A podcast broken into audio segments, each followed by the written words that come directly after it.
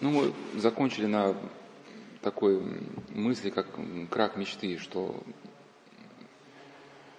когда бывает человек не имеет какой-то точки опоры в жизни, он пытается опереться, ну, либо на какой-то образ, либо еще на что-то. Ну, например, на какую-нибудь а, актерскую карьеру ему там нравится, да, еще что-то. Или на влюбленность. Есть даже такой термин точка кристаллизации, что вот сложно в болоте устоять, да, в болоте нужен какой-то кочка, чтобы ты мог закрепиться. И когда человек выбирает за эту точку кристаллизации, ну, уже не, не истину, а какой-то вот земной идол, да, карьеру там или еще что-то, или вот какие-то отношения. Ну, конечно, любовь между мужчиной и женщиной возможна, но только когда она ну, в истине как-то происходит, да. Я беру вот такой вариант сейчас распространенный, когда вот такая любовь, как бы э, ни к чему не обязывающая, просто отношения. То, конечно, рано или поздно ложь человека заводит в тупик, и вот эта э, надежда, надежда она лопается. И человек, у которого ничего более такого твердого в душе не воспитано, у которого за душой практически ничего больше не стоит, конечно, сталкиваясь с крахом своей мечты, он сталкивается с очень трудным переносимым ощущением, да, полного упадка, с которым очень трудно справиться ему. И вот этот ужас, он а, кого-то может толкнуть. Что у человека практически уже как бы с его точки зрения ничего не остается. На самом деле у человека, ну, на самом деле и, и мир вокруг, да, продолжает существовать. Вот этот мир как бы, да, а, бездонный, да, в своих возможностях, то все остальное продолжает считать просто человек, который вот э, ничего не видит, да, не имеет очей, чтобы видеть. Вот он считает, что с крахом его а, вот этой мечты уходит все. Ну я хотел несколько разобрать еще вот на эту тему вот, э, идей, вот, крах мечты, да, вот как один из вариантов, это вот влюбленность. Вот был такой фильм еще советский, может, увидели, в моей смерти прошу видеть Клаву К, да?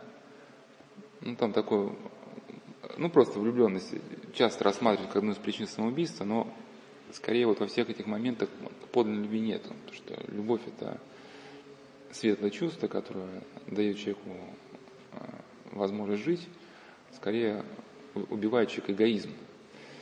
Когда он а, полюбил какой-то образ, ну, не самого человека, да, вот именно что вот это ощущение приятности, когда ты находишься рядом с человеком. И когда любимый человек уходит, э, не сколько жалко, что он ушел, а сколько жалко то, что ты потерял это ощущение приятности. Мамы также вот детей своих долго не отпускают, что там не разрешают чуть ли не до 40 лет жениться там мужчине, потому что вот маме комфортно, пока сын дома, да, а без сына как-то уже тоскливо. Ну вот и в, в этом фильме прошу видите, в моей смерти прошу Клаву К. Ну там такой вот молодой, значит, эгоцентричный юноша, который вот спортсмен, да, там, красавец, а, отличник, ну и так далее. И когда вот эта девушка Клава, которую он любил, она его, он уже надоел, потому что он вот и постоянно навязывает какую-то вот ну, одну свою стратегию. Он все говорил, что а помнишь, вот мы когда были маленькие, она говорит, ты, ты мне уже надоел с этим. И в качестве примера указывает ему на его друга, он может быть такой неказистый был, не, не красавец, может быть не такой активист, но он пытался вот в клаве, в клаве рассмотреть вот ее самому.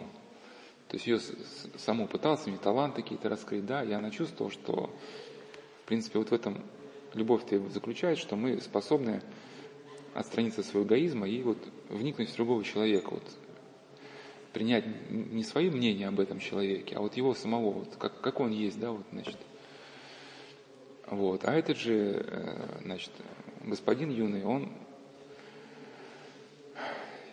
ну, любил, ну, как-то он, в общем, настроился на определенную волну, но хотел эту волну всегда поддерживать, может быть. И он тоже ей сказал, что если ты, значит, не станешь моей, то я покончу с собой. Ну, над ним еще дальше начинает издеваться, что вот там, давай вперед. А, на самом деле, да, это опасный ход. Это вот, один молодой человек, он при всех там девушки, они, они где-то была загородная экскурсия, поехали с классом загородную на экскурсию, едут на автобусе, ну, по какому-то городу, да, он говорит, если ты там что-то со мной не поедешь гулять, я выйду из автобуса. Анна так глянет, выходи. Там незнакомый город. Он так сушевался, говорит, выходи, выходи. Ну и все. Не ожидал такого конца. Ну вот и Феофан Затворник, а, а, хотя он не писал, конечно, про этот фильм Клаука, что фильм этот был снят лет через 200, наверное, после. Но у него были некие такие психологические зарисовки, которые вот Э, сюда они очень подходят, что молодые люди, они ищут э, э, прекрасного, у них есть потребность в прекрасном. Мы на прошлой беседе там говорили, что потребность некая в идеале. Ну и постепенно человек начинает вот эта мысль прекрасна приобретать какой-то образ – и обыкновенно человеческие, потому что мы не находим краше его, ну, часто женской какой-то красоты. Потому что это только, наверное, жизненным опытом к человеку приходит понимание, что есть вещи, которые вот глазами не увидеть. Ну, вот, например, там Иван Лин написал сочинение «Там некрасивая женщина», где он показал, вот, что делает женщина подлинно красивой. Это как раз незримое вот это, да, вот не то, что вот, видно глазами. Ну и вот этот образ а, человек носит в голове, и человек начинает искать то, что в жизни э, соответствовало бы, видимо, этому образу. И вот ходит сам не свой, и где-то видит женский образ, и вот этот образ накладывается на его вот эту потребность в прекрасном, да, и человек уязвляется. И это болезнь тем более опаснейшая, чем больному хочется болеть до безумия. Это очень хорошо Марк Подвижник сказал, что когда у человека вот есть три момента, неведение, разленение, там еще что-то, ну, то есть, грубо говоря, когда человек, ум человека не укреплен мировоззрением какими-то, да, устойчивыми ориентирами, то человек, соответственно, очень быстро прилепляется к самому яркому образу. То есть он даже не оценивает, нужно ему, не нужно, полезно, не полезно, правильно это, неправильно. Чего? Да, чем ярче образ, тем быстрее человек, вот, э, потому что нет никакой, как бы, что ли, контраргументации, да, что вот есть, например, вот, э, там, ну, мальчик, там, например, из крестьянской семьи, ну, вот он увидел, да, там, какую-нибудь красивую девушку, но он понимает, что она, например, там, замужняя, или что, действительно, что она или ведет неправильный образ жизни, что ему не стоит с ней связываться. У него есть какая-то сильная такая мотивация, но обратная. А у человека эгоиста никакой мотивации нет. У него единственная мотивация – это я хочу. И все, и, соответственно, он попадает в сети. Вот, ну и дальше, э, вот Феофан Затворник говорит, это, значит, э, как вот эти юноши молодые, вот они, э, вот их кризис, как они подходят, что тоже, видимо, вот эта концентрина толкает его на то, чтобы, на ощущение, что он должен нравиться непременно другим – и начинает э, слить за опрятностью, ищет знакомств, и все как будто без определенной цели. И вот постоянно что-то ищет, ищет, ищет, и в поисках стоит, старается блистать умом, приятностью обращения, и смотрит, смотрит, смотрит. И на третьей стадии вот встречается уже со своей болезнью, остолбеневает, да, и обнаружит, что его внимание и сердце обращены к одному предмету и влекутся к нему с непреодолимой силой. И сердце начинает страдать от тоски. Юноша уныл и погружен в себя, как будто занят чем-то важным. Он будто что-то потерял, и что он не делает, делает для одного лица и как бы в присутствии его, точно потерянный. Сон и еда уже не идут ему на ум, обычные дела забыты, и приходит расстройство. Ему ничего не дорого.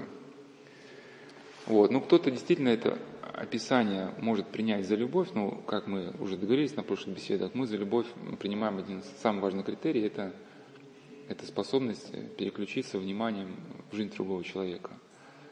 Ну, я такой классический пример приведу, что когда вот девушка приходит к своему, например, жениху, там, родители дверь открыли, сказали, там, Вася спит. Вот в чем будет подлинная любовь заключается, что она приходит, смотрит, что Вася спит, а у нее всего полчаса, там, да, но она не решается, там, может разбудить, может даже если она сильно любит, она может даже его не видит, просто уйдет. Что у него просто рука не поднимется и толкнуть. А если здесь, конечно, дело в эгоизме, то, конечно, растолкает, все, значит, твое счастье пришло, да, значит, наслаждайся. И главное, что меня развлекаешь, чтобы, чтобы мне было хорошо. Вот. И вот, и вот это описание как бы э,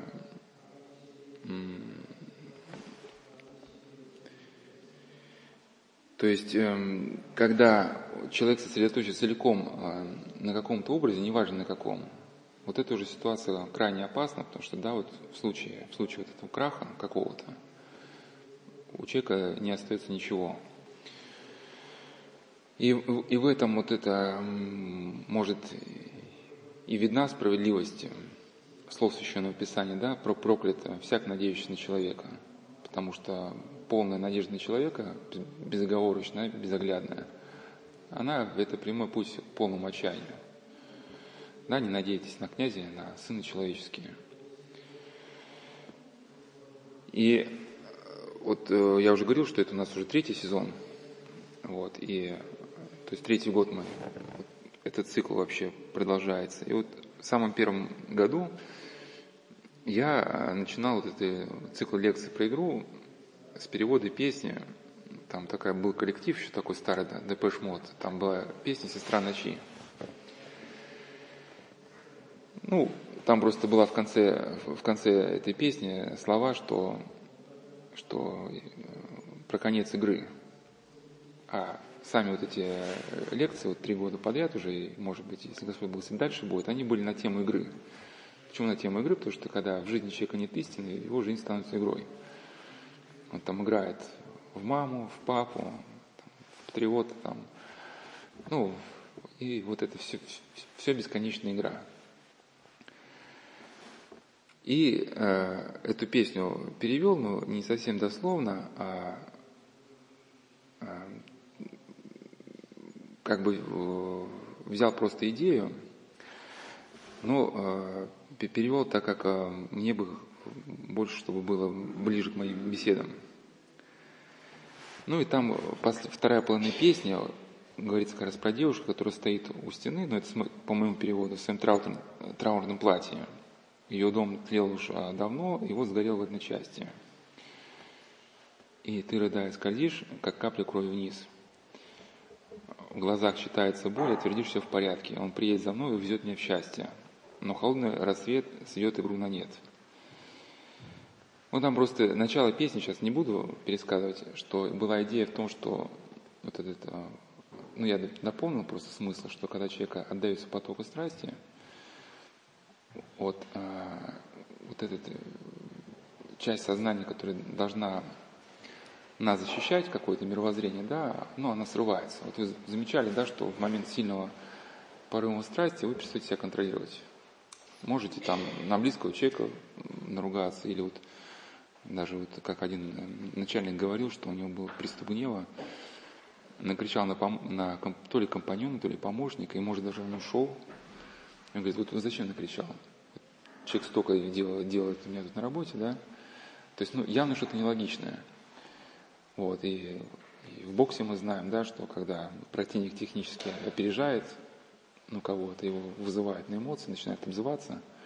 Если он подает чувство гнева, он начинает раскрываться, перестает ну, действовать технично. Ну вот и, и в этом опасность вот и азарта, и страсти. Когда человек полностью отдается какому-то влечению, вот этот защитный покров, вот это мировоззрение срывается – внутрь проникает какая-то какая страсть, какая-то идея, начинает человек разрушать изнутри, вот как искра, она попадает куда-нибудь в корневище, да, тлеет, тлеет, вроде бы ничего не заметно, а потом бах, там, и пожары какой-то, и дерево валится, там, и лес загорается. Ну или вот такой еще а, аналогия, да, вот, вот то, что мы говорим, что вот приводит э, не сама любовь к самоубийству, а, может быть, э, вот эта эмоция, в которой вот нету подлинной любви. Еще такую аналогию приведу, что вот, вот как в а это мы с тобой, знаешь, кажется, в ударе нужно не заваливаться. Когда бьешь, ну, человек должен ну, стоять на ногах и чувствовать, до какой, до какой точки этот удар должен дойти. потому что если э, заваливаешься, тебя чуть за руку дернут, и ты падаешь. И вот э, скорее вот и на это и похоже ощущение, когда человек любит других не в Боге. То есть в чем трагедия? Для нас, да, вот почему Иисус Христос, да, это мера всех вещей. Ну, потому что почему не человек мера всех вещей? То есть человек сам по себе, он очень неприглядный. Там писает, какает, а, предает, обзывается. Я рассказывал про одну женщину, которая как-то работала в центре помощи бездомным. И этих э, бездомных, э, ну, там, покормят, обогреют. Ну, там правила довольно строгие, что в этом заведении нельзя ругаться матом, курить и выпивать спиртные напитки. Ну, а те товарищи, они уже привыкли к определенному поведению, ну, они, ну, и начинают по-своему. Ну, их предупреждают, что придется тогда покинуть заведение, ну, и они уходят, им свободная жизнь, она как бы дороже. Ну, потом начинаются письма в прокуратуру, что вот там, я там был в таком центре, надо мной издевались там. Ну, поначалу приезжали с проверками, а потом поняли, что, в общем, жалобы они не обоснованы, и уже потом время от времени уже звонили там из органов, и, и там, вот на вас там еще столько-то жалоб. Ну, а потом вторая стадия, что эти люди намерзнутся и снова приходят просить прощения, снова покушать, говорят, простите, там лукавый попутал. Но я к чему, что если бы человек был мерой всех вещей, то только отчаяться, да? Ты людям со всей душой, они только плюются в нее. И это всегда приходит к, к выгоранию. Вот. Поэтому вот эти социальные такие работы, они, если человек действительно работать в социальной области учителем, педагогом, социальным работником без глубокой веры, то это приводит к тяжелейшему кризису, потому что ты вместо отдачи часто чувствуешь, сталкиваешься с неблагодарностью. Или даже потом эта женщина наработала Центре по социальной адаптации подростков, которые в конфликте с законом находятся. Ну, 16-летним подростки, которые там уже, у них серьезные статьи, там, у них условный срок, им, если год реабилитируется в центре, им снимают условный срок. Но потом, после 20 лет, они понимают, что в этом центре им помогали, что пытались дать образование там. Но пока им 16 лет, они всех ненавидят, всех работников центра. Они считают, что они птицы вольные, а здесь их на год заперли и, и хотят. Это как у меня знакомые нашли котенка на вокзале, замызганный, вшивый. Ну, первым делом, что надо, надо помыть. И когда его помыли, он с таким оскорбленным чувством ходил, что вот, ну, надругались над его свободой, да, ну, для него вода, он там бежал, как бы, ему было неприятно. И вот, ну, по нему видно было, что он долго бежал после того, как его отмыли. Он приблизительно так же с ребятами происходит. Но потом, да, они после 20 лет придут в центр и скажут, вот сейчас-то мы поняли, ну, ведь нужно тебе счастлив, благодаря сейчас как-то пережить. И поэтому вот если вот это что-то не в Боге, то разочарование, да, и также вот эта любовь, когда человек он, а, пытается э, найти вот в другом человеке,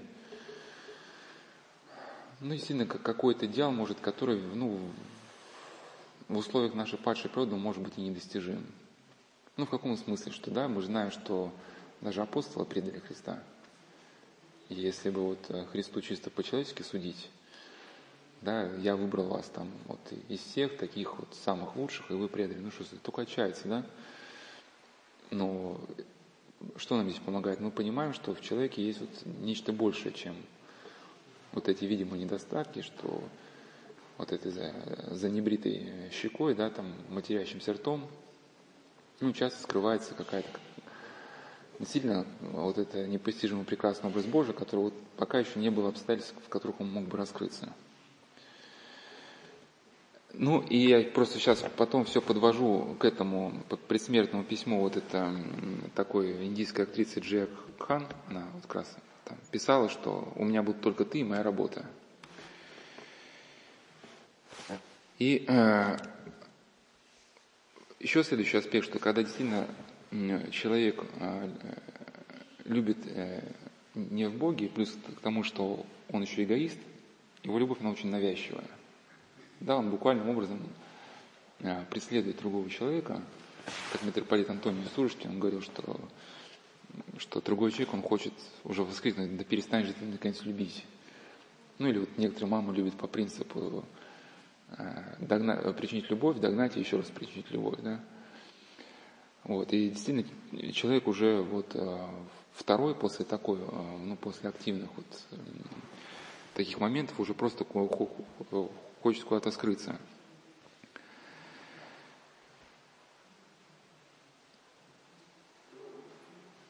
Так, сейчас секундочку что-то пропущу. Вот, хорошо об этом писал вот еще э, Гаврил э, Бунге.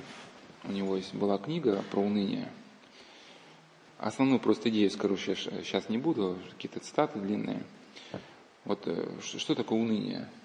Что есть печаль, это когда мы, э, наше желание что-то не исполнилось, да, а уныние это что-то более сложное, это когда мы сильно-сильно чего-то хотим, прямо очень прямо стремимся, и вот наша сила, а, ответственная за преодоление препятствий, она напрягается из последних а, пределов, и вдруг мы сталкиваемся с полной невозможностью достигнуть желаемого. Да, и это, это как бы можно уподобить э,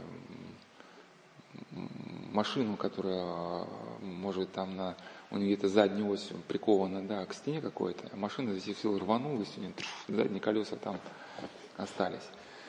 И, и вот, вот этот а, результат сильного стремления, невозможности достижения, он отзывается э, вот очень болезненным чувством уныния, которое вот даже на физическом уровне, вот верхняя часть груди начинает сильно болеть. Ну, кто испытывал, может, что-то такое, если только представить, только сильно-сильно изматывающий кросс – когда человек бежит на километр, и вот уже на последней стадии уже готов упасть от этого кросса, это что-то похоже на сильное уныние, такая внутренняя боль, от которой невозможно никуда не деться. Не спать, не есть. Вот. И вот эта трагедия эгоиста, который ну, в кого-то влюбляется, и ведь э, часто, ведь э, другая половина, она, может быть, и могла бы ответить взаимностью, но вот эта полная навязчивость и нежелание выникнуть другого человека часто ну, приводит к разрыву.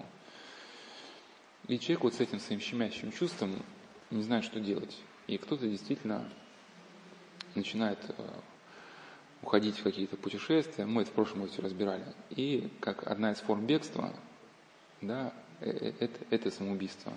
То есть здесь бегство в чем выражается? Чтобы человеку не остаться вот наедине с ним с собой, со своим этим щемящим чувством.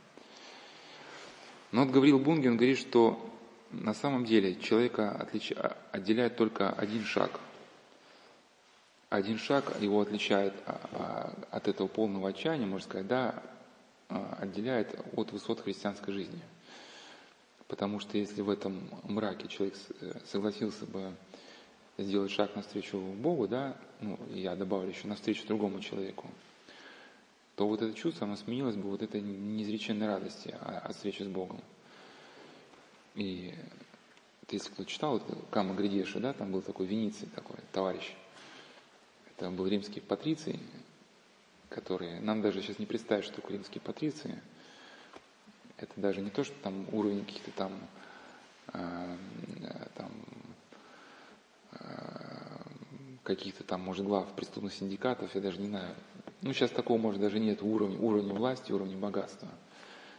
То есть человек э, владел судьбами людей, мог запросто своих рабов там убивать, сечь, пытать коленным железом – и он влюбился э, в девушку-христианку, хотел, чтобы она стала наложницей.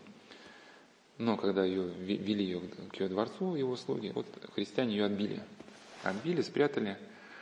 Он искал по всему Риму и не мог ее найти, и вот вплоть до сумасшествия уже у него началось.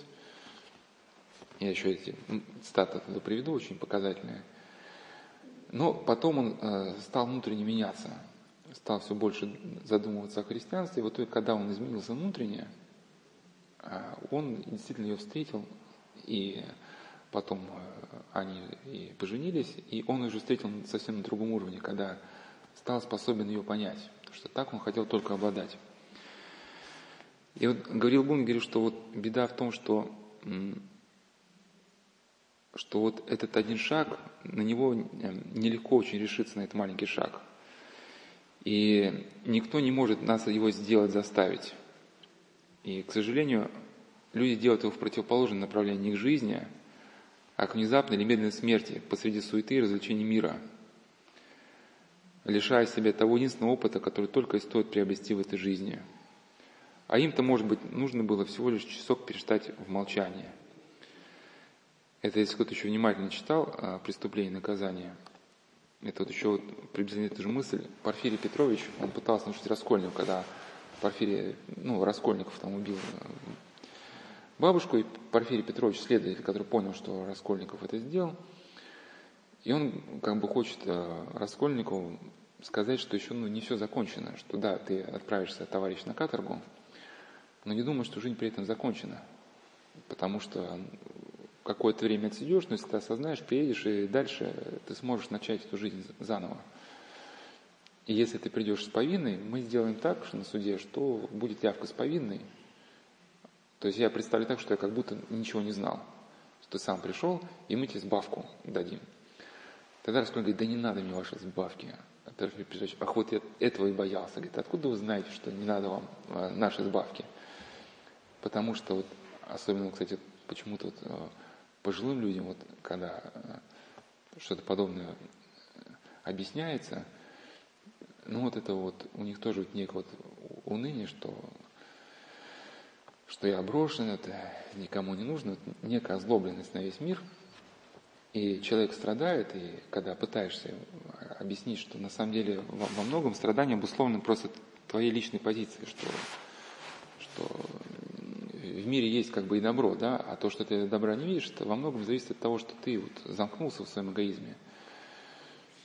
И человек, он не хочет это услышать, ну, значит, буду страдать, да, и, когда ты ему предлагаешь сделать этот шаг навстречу другим людям, там, помолиться за обидчиков, вот он говорит, и вы, батюшка, против меня, вот я к вам пришел искать там утешение и поддержки, да, а вы тоже меня ругаете, что я вот. Хотя на самом деле э, никто никого не ругает, и вот это даже уныние, которое может людей привести в итоге к уходу из жизни, и вот этот шаг, про который говорил Бунге, говорил, его можно даже вот с помощью такого образа описать, как Паисий Афонский давал, что это, например, а, что вот картина ада, да, что сидят несколько человек в комнате, и у них посреди котелок с кашей, и ложки на длинных черенках.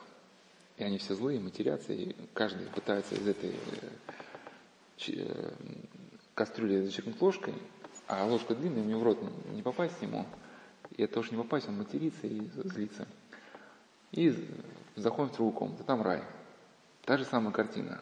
Такие же ложки, такой же котелок, только люди пришли, они как они друг кормят друг друга на длинной ложке, да? Как бы и все сытые и довольны, вот, и улыбаются. Вот.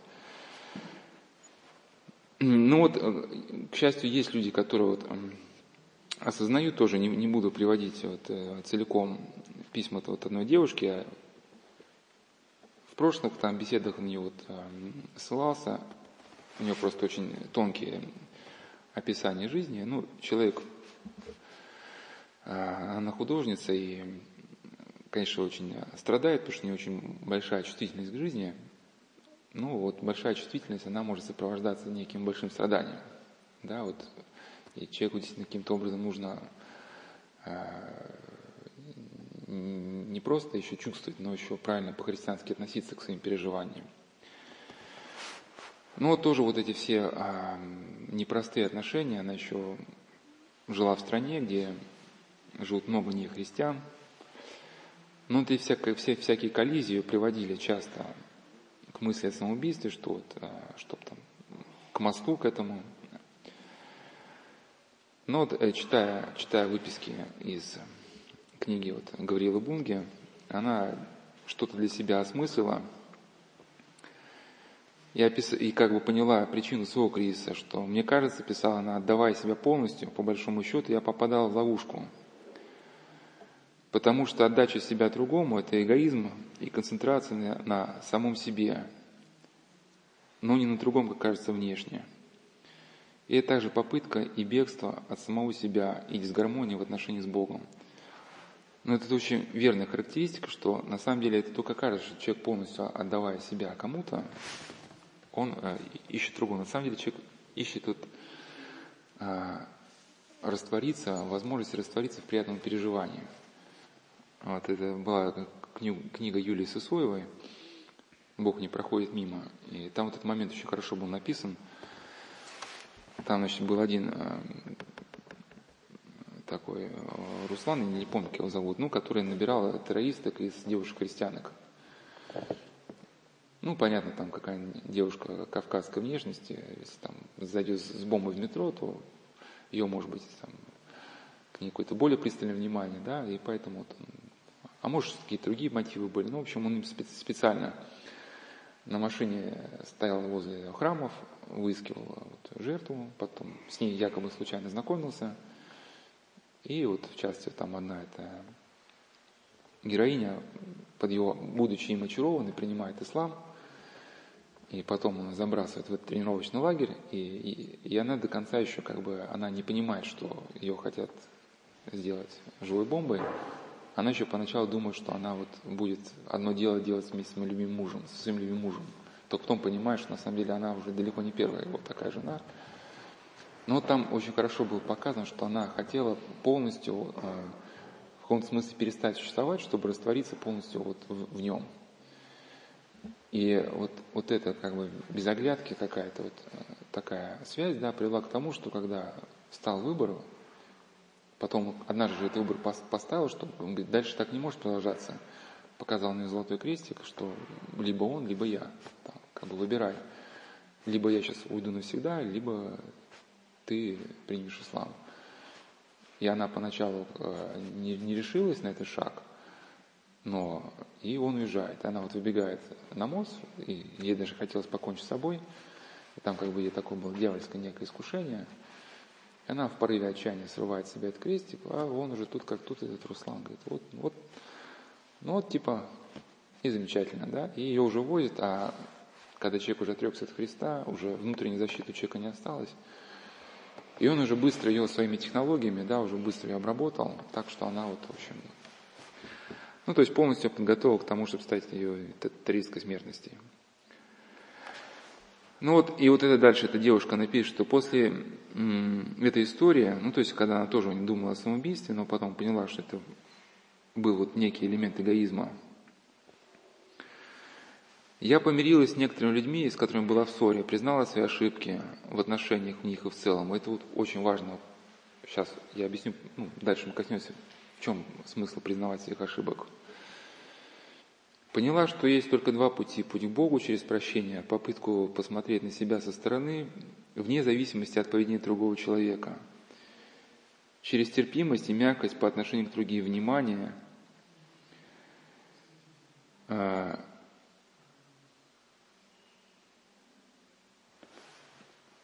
Ну и таким образом вот можно выйти из этого депрессии, да, которая постепенно разрушает тебя. Когда я это поняла на каком-то внутреннем уровне, как ни странно, у меня стало наименьше, намного меньше приступов. Э, ну и стали психиатрический диагноз, но у него именно был не психиатрический, а вот такая врожденная какая-то сенсибельность, что она даже когда рисовала, что это почувствовала, что кто-то уводит ее рукой. Каким-то образом вот это колебание вот этого демонического мира, она очень чувствовала и мучилась. Настроение также меняется, как раньше, но не столько, чтобы думать о самоубийстве и допускать а, разные страшные тревожные мысли. После того случая с мостом как будто что-то перевернулось, двинулось с мертвой точки. Как будто стало больше внутреннего стержня, вне зависимости от других людей, которых раньше не было. Вот подчеркиваю вот эту фразу, зависимость от поступков других. Вот часто можно слышать, что там этот ребенок там покончил с собой, там, потому что то-то, то-то там, любимый ушел там, в школе. И так вот это и есть а, главный, как бы, главная идея концентрационного лагеря. То есть изначально вот эта тема самоубийства это некий частный вопрос, который рассматриваем в более широкой теме. Это опыт людей, которые выжили в концентрационном лагере. Потому что у нас сейчас крупные офисы и мегаполисы, если на них посмотреть внимательно, они полностью практически повторяют эту логическую структуру концентрационного лагеря. Вот. И один из принципов концентрационного лагеря – это полная зависимость человека от, от, от администрации. То есть не человек решает, когда ему встать, чистить зубы, да, о чем ему думать. Это все решает администрация. И в итоге администрация, ну, путем определенных технологий, которые в сектах потом воплотились, да, это вот контроль пищи, контроль... Это же не послушание идет, получается, правильно же, мальчик? Что? Ну, вот, э, как бы, вот эта система, да? Ну, так, начальство подчиняйся, это твое послушание несешь, да? А здесь уже... Как бы, ну... Совсем речь о другом, что как, ну, послушание, вот, ну, в крестьянском понимании, послушание, оно не подразумевает а, переступание через вот некие внутренние вот это твои черты, которые мы называем совестью, да? Послушание это здесь как раз наоборот э, призвано в человеке сформировать вот некие христианские качества. Ну, например, в чем смысл послушания? На этом Ильичина говорит, что, ну, вот, например, монастырское послушание. Послали человека на, на ферму. Вот ему не нравится, но он идет. Если он сумеет перебороть себя, то когда у него будет сильный приступ уныния, ему захочется там запереться и пить водку там, да, там, а, а, а, от жалости к себе, то так у него уже был опыт преодоления себя, он сумеет это желание от себя отодвинуть. Как бы и, и смысл послушания, вообще по идее, да, вот если в монастырях, это непрестанный опыт, э, когда человек попадает в определенное, что ли, направление э, жизни, э, ну, послушание, да, с кем, наверное, поссорился. По идее, он должен подойти уже к своему духовнику, вот мы там были там-то, там-то, были на ферме, поругались там, и я не знал, как выйти из этого конфликта. И уже с духовником должен обсудить, как себя вести так, чтобы и брат оставался мирен, и ты остался мирен. Но послушание не предполагает а, отказа от внутренней, не знаю, как сказать, попросту, ну, свобода понятие более такое, и она требует конкретизации, ну, от внутренней регуляции. То есть все равно при послушании вот эта ось добро, добро зло должна оставаться. Здесь как бы вот есть, конечно, момент безусловного послушания, но это не для всех применимо, просто когда человек полностью отказывает от своей воли. Но здесь просто он изначально дает себя в послушание человеку, который, в принципе, уже достиг ну, какой-то уж не начальной степени святости. Ну, то есть он дается в безусловное послушание такому человеку, который ну, просто по определению не способен дать ему какое-то такое ну, греховное поручение. Да? Ну, а при принцип как раз секты это, и, и вот со времен тоталитарного строя это как раз переключение человека ну, на, на внешнее. То есть когда совесть человека заменяется ну, внешней регуляцией, ну, сводом правил. Секта сказала, иди там, взорви там, и типа в рай попадешь. И, и типа член секты он даже не думает, а каким образом рай может связан с трупами, то, что он взорвался где-то где в детском садике, да. И... От совести, в общем, да, надо отталкиваться, короче. Да, ну а мы на первой беседе про детские самоубийства как раз и говорили, что вот эта проблема запретительной меры, она не решится, потому что здесь а, человека можно уберечь от этих всяких сайтов суицидальных, только если в нем воспитать вот эту способность чувствовать внутреннюю как бы вот регуляцию. Добро и зло. Вот знаете, вот этот строительный метр, я приводил пример, вот линейка, да, и там капсула с жидкостью. И в капсуле шарик. Если, э, значит, шарик не, по, не посерединке, вы видите, что, значит, ну, какое-то отклонение, стена, да, наклонена. Также у нас внутри вот есть шарик. Мы хоп, чувствуем, завалились, да, куда-то, ну, не туда. Значит, надо как бы из этой, из этой темы выходить. Если в ребенке вот действительно вот э, общество, родители и вот э, духовность, духовная жизнь, э, все в совокупности, вот, вот этот шарик сумеет воспитать, то даже если такого ребенка обманут, запутают в какую-то секту, еще что-то, он, он сразу разберется, что он попал куда-то не туда. Но если этого не будет, ну, допустим, запретят синие киты, завтра появится что-то еще. Но, допустим, да, ребенок выйдет из этого суицидального возраста, когда он способен, да, погореть на сайтах, но там будет дальше, ведь дальше корпоративная структура, ведь корпорациям нужны, нужны тоже работники, которые особо много вопросов не задают, и корпорация создает, ну это уже следующая будет беседа, создают э, некие вот свои философии корпорации, которые включают, включают ну, квазирелигиозные такие элементы. Что квазирелигиозные элементы? Это что-то напоминающее религию, только там, где вместо конечной цели, соединение с Богом, да, стоит ну, соединение, достижение какого-то статуса или там, материального благополучия, да, или достижение положения в, в этой секте, ну, которое за конечную цель. И, ну, эти, в чем смысл вот этой некой такой квазирелигиозной системы? Размыть в человеке этические нормы. Ну, то есть, если компания заведует, заведомо торгует каким-то ненужным товаром, да, или на, наоборот, э, ну, торгуют каким-то товаром, который приносит вред здоровью при большом употреблении. Понятно, что если бы все работники были совестливые, некому было производить товар, да? Поэтому с работниками определенным образом работают, чтобы размыть, размыть им этические какие-то представления, чтобы для них это было в порядке вещей, да? Вот. Я к чему, что если у человека не воспитана эта внутренняя регуляция, он попадет дальше в какую-то структуру. Да. И э, вот здесь принцип концлагеря – это вот привязка ко внешнему. Ну, в, чем смысл? Что зашел как бы эсэсовец, типа всем встать, и все там, ну, всех заключенных, все, все мысли точно на этом эсэсовце. И благо, конечно, вот почему наши новомученики выживали, потому что у них был другой центр притяжения, да, они про себя могли, имели возможность там какие-то псалмы, там, да, Иисусову молитву, совершали богослужение. Если вот этого второго центра притяжения, что происходит? Наш мозг, он имеет свойство а, ну, возобновлять свое состояние. Ну, вы помните, как вот какая-то песня вам понравилась, да, и вы при себе повторяете эту строчку, и, и повторили про себя строчку, и это ну, переживание вновь возобновилось. И смысл, что вот на работе какие-то эсэсовцы там э, по определенной системе там вас унижали, ну, то есть вы попали в какую-то ситуацию и приходите дальше в свой барак или двухкомнатную квартиру, да, уже смотря по обстоятельствам, и вроде бы все, вы предоставлены сами себе, можете спокойно радоваться жизни, быть самим собой. Но вы не можете, потому что ваш мозг продолжает да, вот по накатанной колее идти. Включая, включаете телевизор, а там эта колея, она продолжается. И, и, и вот вопрос в том, сумеет, есть ли у вас другая точка притяжения, которая способна э, вам эту жизнь показать с иной точки зрения. Ну, хоть не хотел повторить, но ладно, чтобы вы в курсе были, к чему мы идем сейчас. Просто, когда вот эти э, сайты, на которые детей подталкивают к самоубийству, анализируют, там часто ссылаются на Скиннера. Это американский психиатр, который разработал жетонную модель.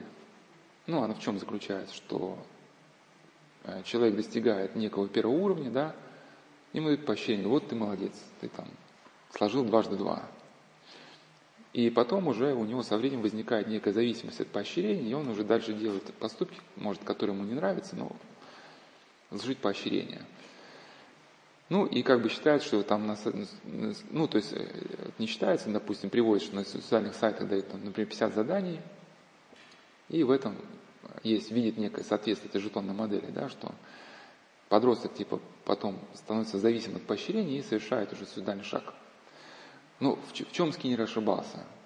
Хотя он считается американцами первым человеком, который самым крупным, ну, то есть, в общем, его вклад признается самым важным в психиатрии. Но в чем его ошибка была? Вот я как раз приводил мысли нашего академика Ухтомского, который жил еще в начале века и был православным верующим человеком в условиях безбожного государства, там, читал обедницу всегда. Его не репрессировали, потому что был ученый мировой величины. Ну вот он как раз показал, что, что э, в человеке реакция, то есть ожидаемая реакция на какой-то определенный раздражитель ну, возникает только тогда, когда человек пребывает в бездействии.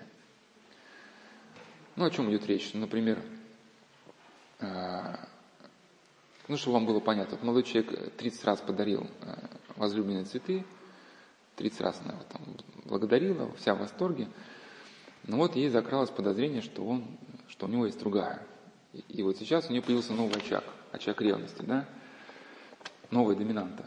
И вот академик Томский, вот эти доминанты, я сейчас вкратце объясню, что когда появляется новый очаг в коре головного мозга, все импульсы стекаются уже к нему. И то есть человек уже объясняет реальность, уже исходя из вот текущего возбуждения. И когда он приносит новую порцию цветов, ага, вот у него другая, и он типа хочет следы замазать там, да, или еще что-то, она уже этими цветами вместо ожидаемой реакции может там и по мордам, да. То есть, хотя, хотя чем молодой человек не может понять, как это так, вроде цветы были, все было. Но вот академик Томский, он когда показывал, когда, когда он, э, значит, один из поворотных был моментов, когда он сделал открытие, которое опровергает всех скиннеров и все эти механистические теории. Да, они работают, и людей программируют, но только при условии их полного бездействия когда они совсем никак не живут духовно. Когда они живут, в принципе, ну, только как, как животные, да, вот, поесть, там, поспать. Он проводил э, студентам, показывал собаку, э, к мозгу, которой были подключены электроды, к, той, а, к тому отделу мозга, который отвечал за движение нижней конечности. То есть, когда опустили ток, у собаки должны были дернуться лапы. Но вместо этого произошел спазм желудка. То есть, я уже не знаю, что там, может, собаке в этом мире кушать хотелось, да?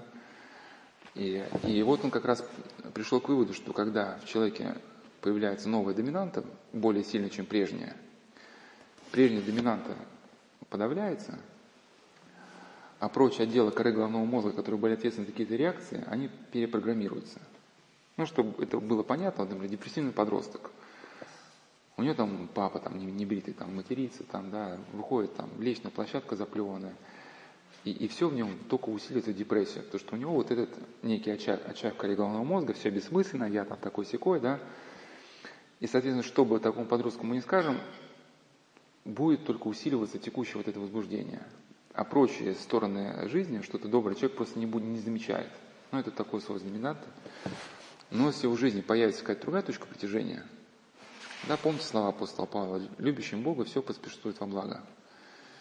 Или вот как Солоневич писал, я его книгу тоже вот в течение бесед разбираю, «Россия в концлагере», вот он прошел через все эти системы репрессий, и вот он говорил, что вот эти репрессии, одних, как, как-то странно, репрессии были одни и те же.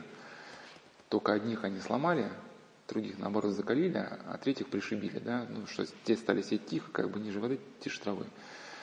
И вот действительно, почему одни, несмотря на трудности, ломаются, ну, то есть одни трудности, они те же, только одни ломаются, а другие, наоборот, становятся более сильнее. Вот именно смотря, где вот этот э, центр притяжения человека – и, соответственно, да, вот если появляется у человека вот эта любовь, то он, соответственно, даже и недостатки трех людей начинает видеть уже с другой стороны. Да, он понимает, что ну, ему жалко папа, потому что вот папа, ну, может, не сумел разобраться в жизни, да, действительно, но и в папе он видит что-то доброе уже. Вот. И приводил на этот счет мысли другие, вот как наши мученики, которые жили как раз в эпоху гонений, говорили, что что даже если ты идешь не, не, не по душистому лугу, а по крапиву перепенникам, да, все равно надо как вот, если не видишь храмов, сам, сам стань храмом. Ну, это все не буду повторять, как мы оценим реальность, кто захочет послушать предыдущие беседы. Сейчас дальше пойду. Ну, в общем, когда вот о, идея понятна, что, что если у человека нет другого центра притяжения, для него вот это крушение вот этой его последней надежды, в чем бы она ни выражалась, там, последняя работа или вот эта влюбленность, которая, да, расцветила его жизнь каким-то новым красками, это всегда крах. И а, вот еще такой пример вот, а, в, порт, в книге «Портрет Дариана Грея». Если помните, кто-то читал, там была такая героиня Сибила, Сибила Вейн.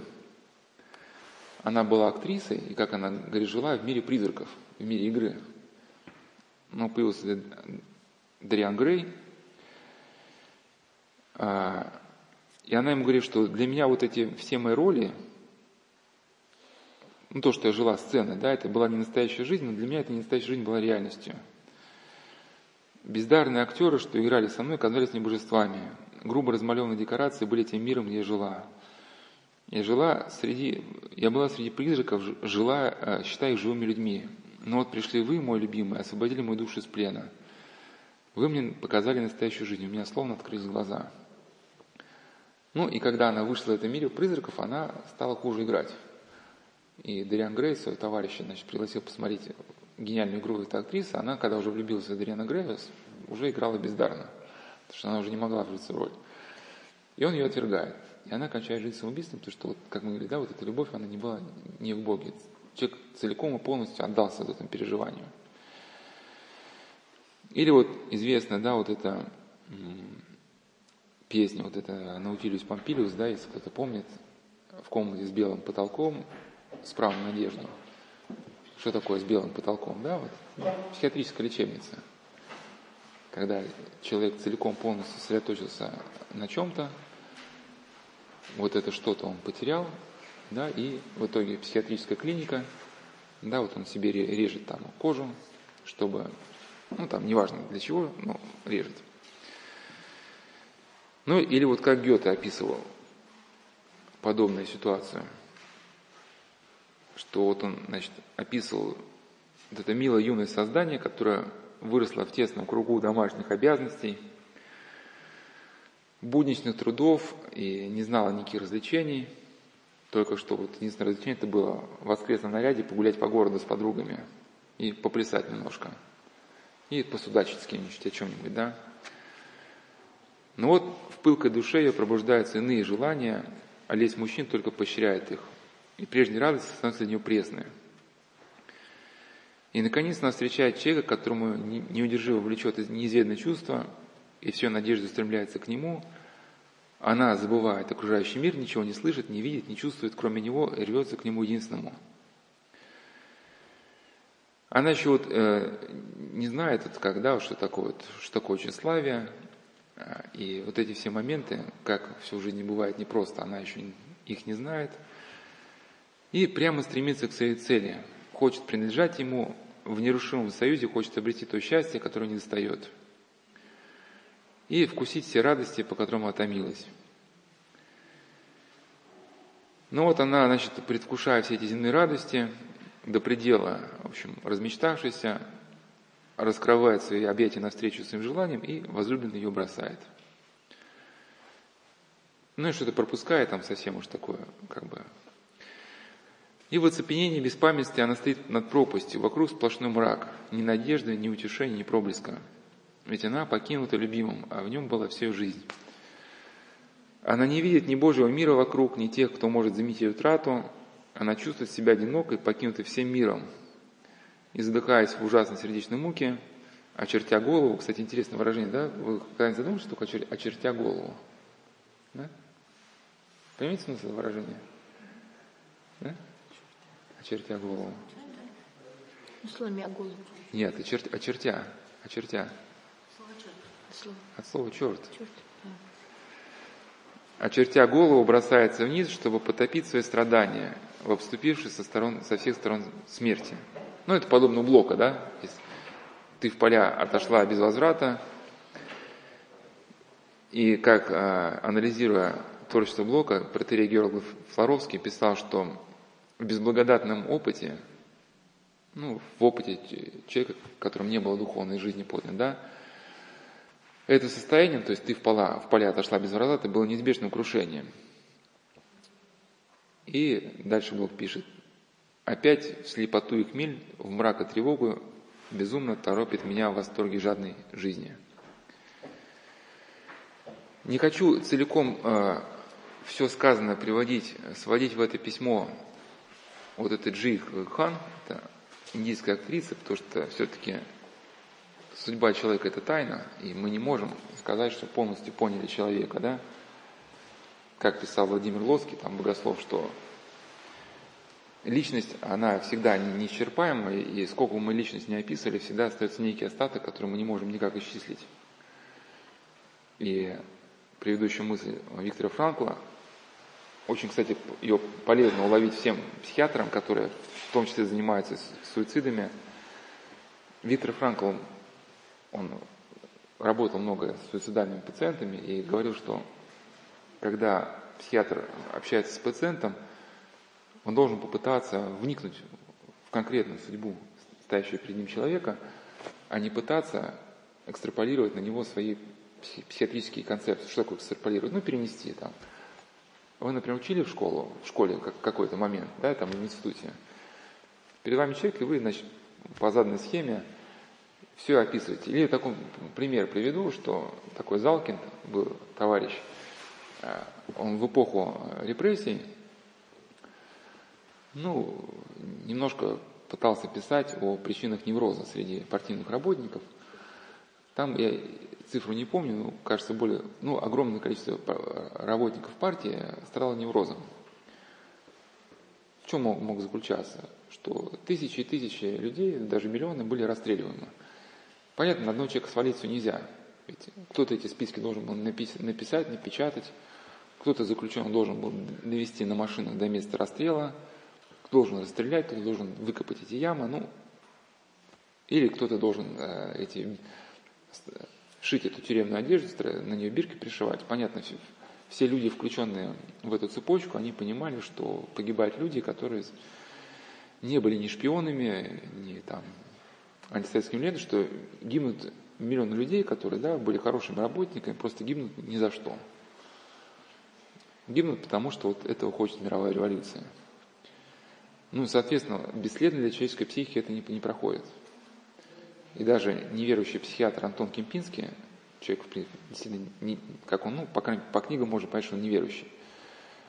Но даже он признает, что вот эта совесть, это э, не то, что было в человека ну, привнесено через культуру, хотя пытаются вот и так описать, есть такая концепция, да, там, так называемая щетка Гусерля, что, мол, все наши нравственные установки – это только вот след культуры, а подлинный человек – это тот, кто освободился от всех этих наслоений, да. Так вот, Антон Кемпинский пишет, что вот эта совесть, он просто не знает, как ее объяснить, как она в человеке появляется, но это нечто а, в человеке передающееся, да, уже с рождения. И, говорит, и были попытки а, от этого непреложного закона отойти, например, в гитлеровской Германии. Но ни к чему, кроме патологии, они не привели. Это все длинное выступление сделал к чему? Что человек, который начинает жить вопреки совести, неизбежно сталкивается с страданием. И как Залкин это все объяснил, вот эти причины неврозов? Отсутствием гигиены. Да, значит, многие работники, они след за гигиеной, потому они страдают неврозами. И уже не знаю, он там рекомендовал, но это у меня просто да, сейчас под рукой нет, и надо там по памяти не помню. Ну и понятно, да, что вот э, также бывает и часто вот с этими подростками.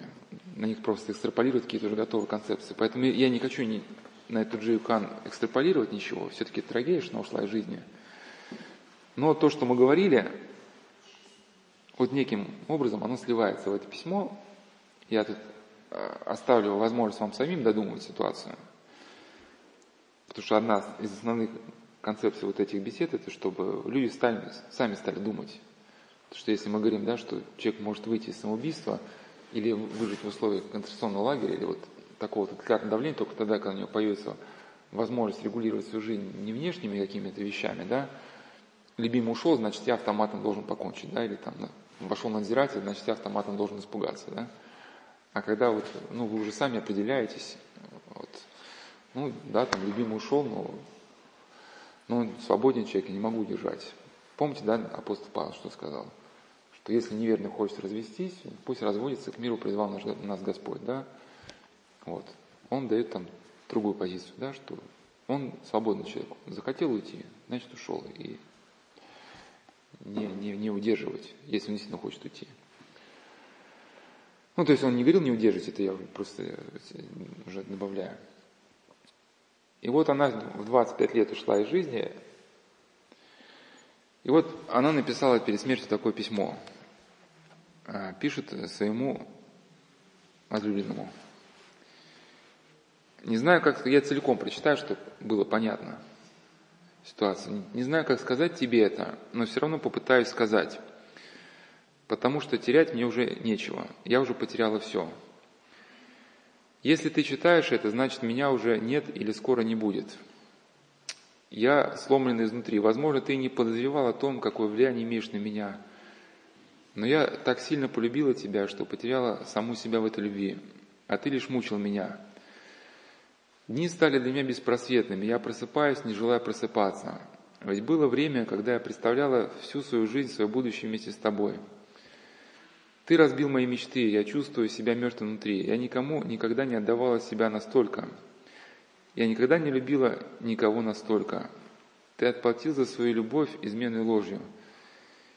Тебе было все равно, сколько подарков я сделала, насколько красивой старалась быть для тебя. Я боялась забеременеть, но, оставалась, но отдалась тебе вся без остатка. Боль, которую ты причинял мне за дня в день, разрушила меня окончательно, погубила мою душу. Я не могу ни есть, ни пить, ни думать, ни делать что-либо. Я бегу от всего, моя карьера теперь просто ни к чему. Когда я впервые встретила тебя, я была энергичной, целеустремленной, дисциплинированной. Потом я влюбилась в тебя и подумала, что любовь раскроет все лучшие качества во мне. Не знаю, зачем судьба свела нас. После всего, что я пережила, боль, изнасилование, издевательство, мучения, я не заслужила этого – я получила от, не получила от тебя ни любви, ни преданности. Я лишь начала все больше бояться, что ты причинишь мне боль душевную или физическую. Твоя жизнь состояла из вечеринок и женщин, в моей же были лишь ты и моя работа. Если я останусь здесь, то буду тосковать по тебе, желая получить тебя. Поэтому я прощаюсь со своими десятилетними мечтами и карьерой. Я никогда не говорила тебе, но я получила сообщение о тебе, о том, что ты мне изменяешь. Я решил не обращать внимания на это и доверять тебе. Ты сделал так, что мне стало стыдно, поставил меня в неловкое положение. На самом деле я не была на свидании с кем-то другим, я верный по натуре человек. Я никогда не встречалась с кем-либо. Я лишь э, хотела, ну там имя какое-то с, с картиком там приводит, я лишь хотела, чтобы ты почувствовал то же самое, что мне приходилось чувствовать постоянно. Ни одна другая женщина не даст тебе всего того, что дала я, не будет любить тебя так сильно, как я. Я способна написать это своей кровью. Мои дела пошли на поправку, но какой в этом смысл, если постоянно приходится жить сердечной болью и страхом, что любимый человек может обругать тебя или грозится ударить, или изменять тебе с другими девушками, говоря, что они красивые, или же вышвыривать тебя из дому, когда тебе некуда пойти, и ты пришла к нему с любовью, пришла к нему с любовью, или врет тебе в лицо, или заставляет носиться за собой в машине, или не уважает твою семью. Ты ни разу даже не встретился с моей сестрой, а я покупала подарки для твоей сестры. Ты разорвал мне душу, у меня не осталось причин дышать. Я всего лишь хотела любви, я сделала все ради тебя. Я работала на нас двоих. Но ты никогда не был мне спутником. Мое будущее разрушено, мое счастье украдено. Я всегда желала тебе самого лучшего, была готова вложить все свои скудные сбережения тебе во благо. Ты так и не оценил мою любовь, просто отшвырнул, унизил меня.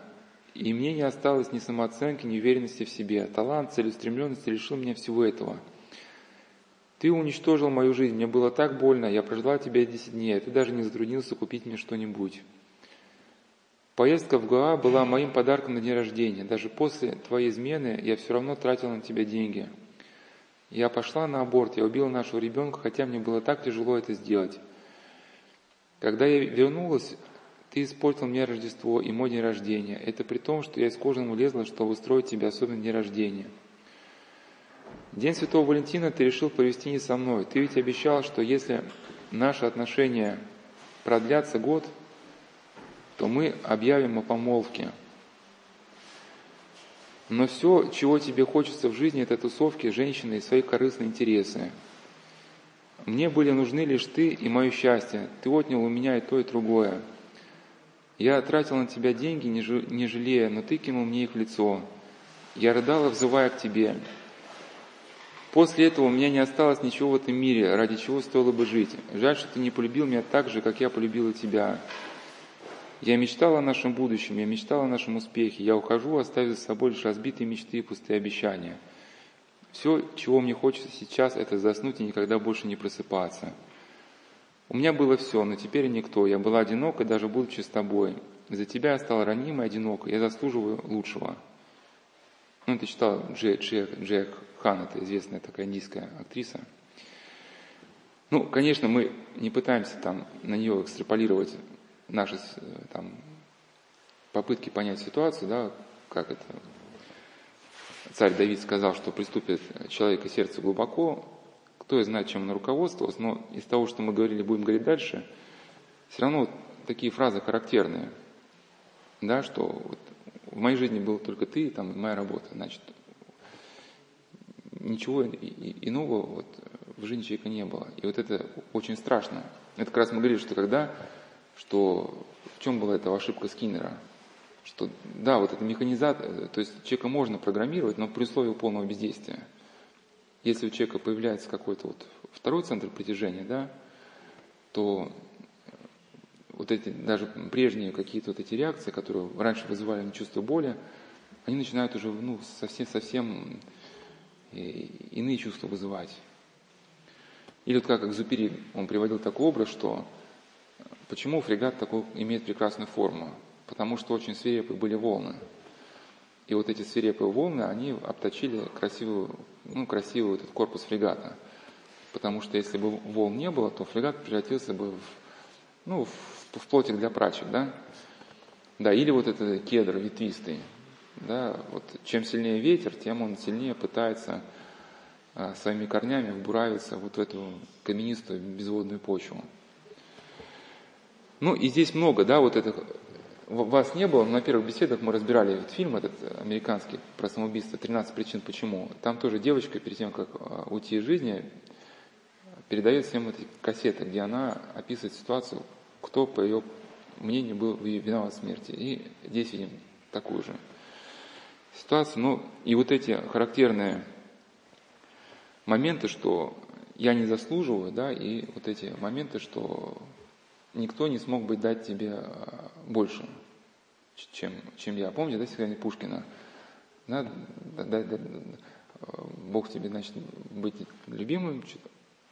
А, нет, уже другая песня, Иван, Иван Кучин, там уже, я спутал, Пушкин, ну там шансон, что ну там такая идея, да, как, как я тебя, любимая, любил.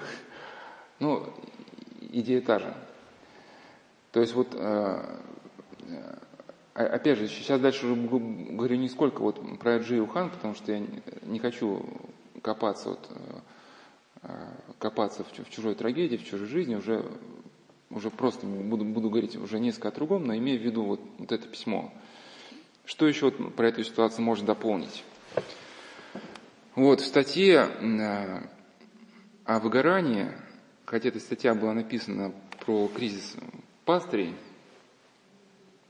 ну, мы сегодня уже поговорили, да, что такие социальные профессии, как там педагог, э, учитель, социальный работник, ну, отчасти священник, она часто связана с выгоранием, потому что ты вкладываешься, вкладываешься всей душой в этих там ребят, ну или то же самое какой-то там военнослужащий, как я не рассказывал, что, что он дошел до отчаяния однажды, что он этим зверькам, как он сказал, отдавал и, и душу, и все, а вместо этого все равно дебоширят, дерутся, пьют, и, а мне от начальства выговора. Но он, правда, по-другому из этой ситуации вышел, что ему более опытный командир сказал, что а ты проводи внеплановое учение. То есть там три часа ночи, все, звонок, боевая тревога, все, автоматы в руки, сопка ваша, сопка наша. Ну и там до шести утра бой там, да. Только легли спать, все, боевая тревога, все, встаем. Ну ты же не, солдат не имеет права по закону отказаться.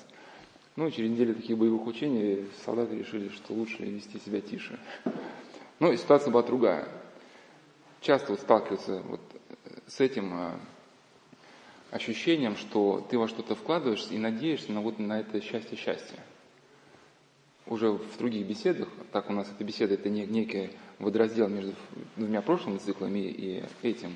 Вот цикл, кажется, про уныние, рассказал про одного священника, который там у них был какой-то юбилей их прихода, где вот э, мощи вот этого основателя, ну, преподобного, который был покрыт это место, и к этому дате полностью капитальный ремонт храма, там каких-то корпусов, сняли фильм, написали книгу, в общем, такие глобальные мероприятия были подготовлены, пригласили архиерея, и все ждали, что будет, ну, счастье, счастье, сейчас это счастье всех затопит в этот день, значит, праздника. Все пошло на архиерея кто-то пригласил, значит, из администрации, он куда-то уехал, здесь что-то не получилось, там не получилось. И батюшка говорит, в общем, я помню, что я просто потом там очень долго спал от усталости. И ничего такого, как бы то, что я предполагал, его просто не было. Но у, у батюшки у него была сильно другая точка притяжения, да? Он с точки зрения христианского мировоззрения сильно поймет, что ну, здесь, в принципе, и не надо было искать, да, вот, вот такого полного счастья, вот вне вот это, да, вот, э, жизни с Богом. Но если бы человек полностью на этом положил бы все свои как бы, расчеты, то тогда был бы крах. И вот Павел Великанов, он как раз и писал, что вот это выгорание, оно как раз сигнализирует человеку, что в его жизни не было чего-то самого главного.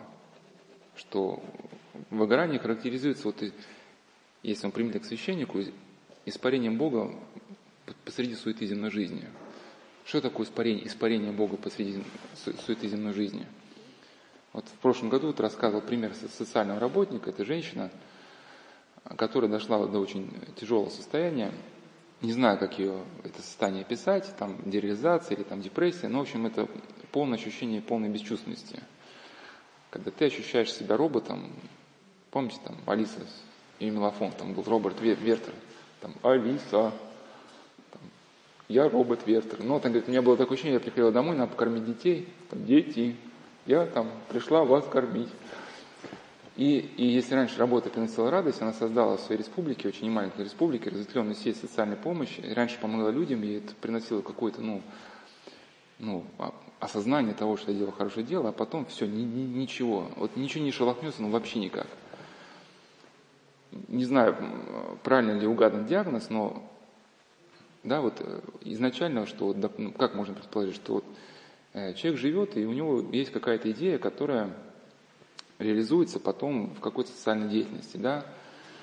То есть вот человек осознал, что вот эти другие люди, это тоже, ну, может, чада Божие, да, вот мои братья и сестры, страждущие, которым я, если мне Господь дал талант, могу помочь. Да, вот собираю на них средства. Ну, и мы вот этот э, первоначальный импульс этой идеи должны всегда поддерживать. Там, молиться, читать книги, общаться с духовником. Иначе очень быстро руки опускаются, даже наш известный мыслитель Леонтьев, который стал принял потом монашеский постриг, он говорил, что это неправильно считать обряд чем-то ненужным. Обряд, да, это некая такая внешняя структура, но тем не менее нужная, потому что обряд, он помогает возобновить прежние наши чувства. Потому что если мы совсем останемся без обряда, мы не можем долго помнить о вот в этом каком-то нашем эмоциональном переживании. Ну, та же самая литургия, да? Мы, конечно, помним, что Христос когда-то приходил на землю, но потоке земной суеты мы об этом легко можем забыть. Но раз за разом присутствует литургия, если кто не знает, что литургия – это описание земной жизни Иисуса Христа, как можно почитать насчет там, книгу «Новой скрижали» архиепископа Вениамина. Он описывает часть литургии, это как вот некие символы да, из жизни Иисуса Христа. Ну, раз за разом мы вспоминаем Тайную вечерю. И, соответственно, человек, который вот дальше встречается, ну, может, духовником, что-то читает именно христианских авторов – он дальше продолжает, несмотря на трудности, на обвинения со стороны персонала, на несхватку средств, дальше э, вести этот ВОЗ. А ведь бывают часто скорбные ситуации. Вот эта женщина рассказала, что они создали психиатрический, э, психиатрический клуб, ну, где люди с какими-то ну, травмами или серьезными диагнозами, они чтобы могли получить помощь. Но этот психиатрический клуб, он был основан на очень, кстати, хороших принципах – есть такой подход в психиатрии, что как это, ну, чтобы, что сама психиатрическая клиника, если она вот такая мрачная, она сама провоцирует пациенте, да, какие-то, ну, страх вот или что он видит, что там пациенты, эти грубые такие там врачи, а надо создать такую атмосферу, ну, дома, дома уюта, чтобы он был, чтобы ему было комфортно, чтобы он ну, раскрылся как-то. Ну и там у них был такой принцип, что полная гласность, полная открытость. Что даже врачи сами не имеют права в кабинете обсуждать судьбу больных, они вот, есть, все за столом обсуждают, и, и все пациенты могут слушать. И какой-то, и самой женщине, которая все это организовала, нужно было что-то обсудить с врачом, она вышла там на улицу, и, значит, убегает один из пациентов, и ей пальцем в грудь той женщины, которая, так сказать, жизнь положила на все это. Вот из-за, из таких, как вы, разваливается наш психиатрический клуб. Ну, как бы, и стал ее, как бы, там ну и, да, представьте, каково слушать человеку, который все это организовывал.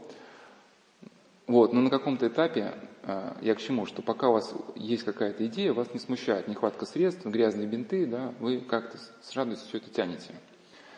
Но когда постепенно вот в потоке суеты вот этот первоначальный импульс начинает забываться, испаряться, что выходит на первый план? Грязные бинты, жалобы пациентов, нехватка персонала, отсутствие средств, там какие-то там отказы чиновников, да, и так далее, и так далее. И все это ком накатывается, и когда же и конца края этому нет, и когда же все это кончится, и, и почему же я такой несчастный, да, вот. И вот это выгорание, как пишет Павел Великанов, это прежде духовный кризис личности, вложившийся во что-то без остатка, но не получивший ожидаемого и желаемого дивиденда. То есть где же это счастье, счастье, да? Дном, на которое опускается окончательно выгоревший, является отчаяние, всепоглощающее чувство беспомощности и бессмысленности жизни, которое иногда может закончиться суицидом. Ну, там есть еще промежуточная стадия, это игры, наркомания, алкоголизм и уход в работу. Уже там работа, как говорили, 24 часа в сутки, да, вот как мы говорили про это уныние. Тягостное чувство, лишь бы не думать, ну, об этом чувстве. Ну, понятно, 24 сутки вы работать не можете, рано или поздно вы устанете работать. А, почему вот еще вот это вот такой крах, крах, неважно, неважно, идет ли речь о любви там мужчине к женщине наоборот, или влюбленность в какой-то образ, почему этот крах подстерегает человека? Ну, вкратце приведу основные идеи вот прошлого цикла, что уже, чтобы нам основывать на тех идеях, чтобы все не повторить, просто уже готовы вывод здесь сказать, что когда человек э, зациклен на себе, он окружающего мира в принципе не видит. Да, потому что окружающий мир, э, глубину, вот это, объем окружающего мира может только понять, когда мы, как говорил академик Хутомский, когда ну, мы настроены вот, воспринимать этот мир.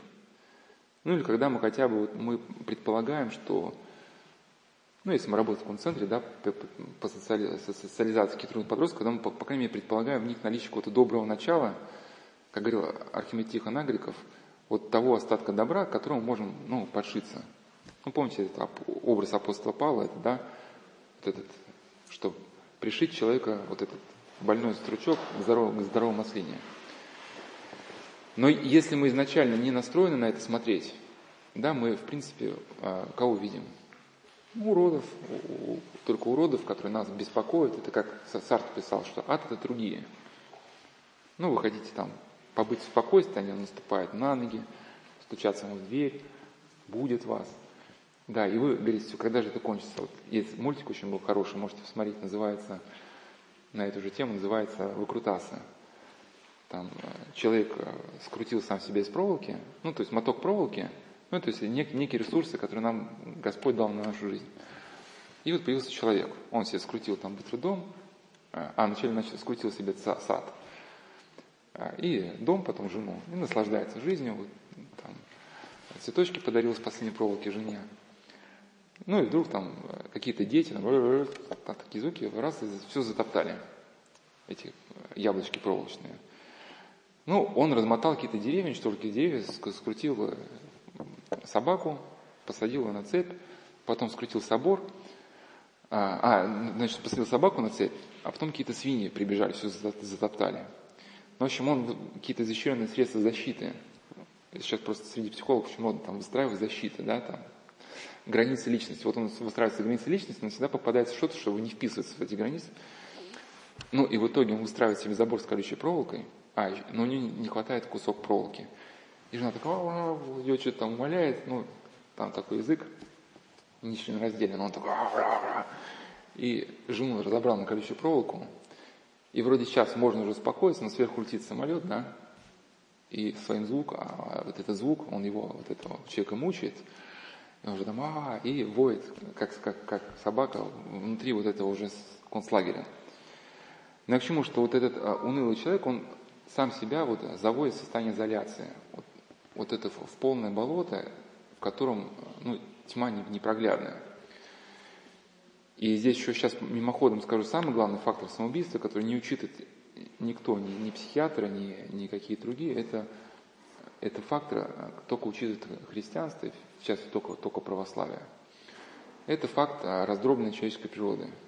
Что изначально в человеческой природе вот заложена вот некая дисгармония, диссонанс. Это то, что Святые отцы называют э, первородным грехом. То есть повреждение природы, которое передается нам вот, а, от наших предков. И вот этот, когда ум желает одного, э, тело идет э, по своей программе, сердце желает третьего. Вот путем аскетического подвига мы должны вот себе все это воссоединить стать цельной личностью да, в Боге. Но э, вот эта внутренняя дисгармония, просто еще молодые люди еще более как-то остро ощущают, потому что они еще в эту суету мира они не погрузились. Взрослые уже, погрузившись, стали такими моржами непробиваемыми, там, ну, уже, там, там уже им, хоть, как это Гоголь говорил, хоть кол на голове. Тиши, знаете, что такое тесать кол?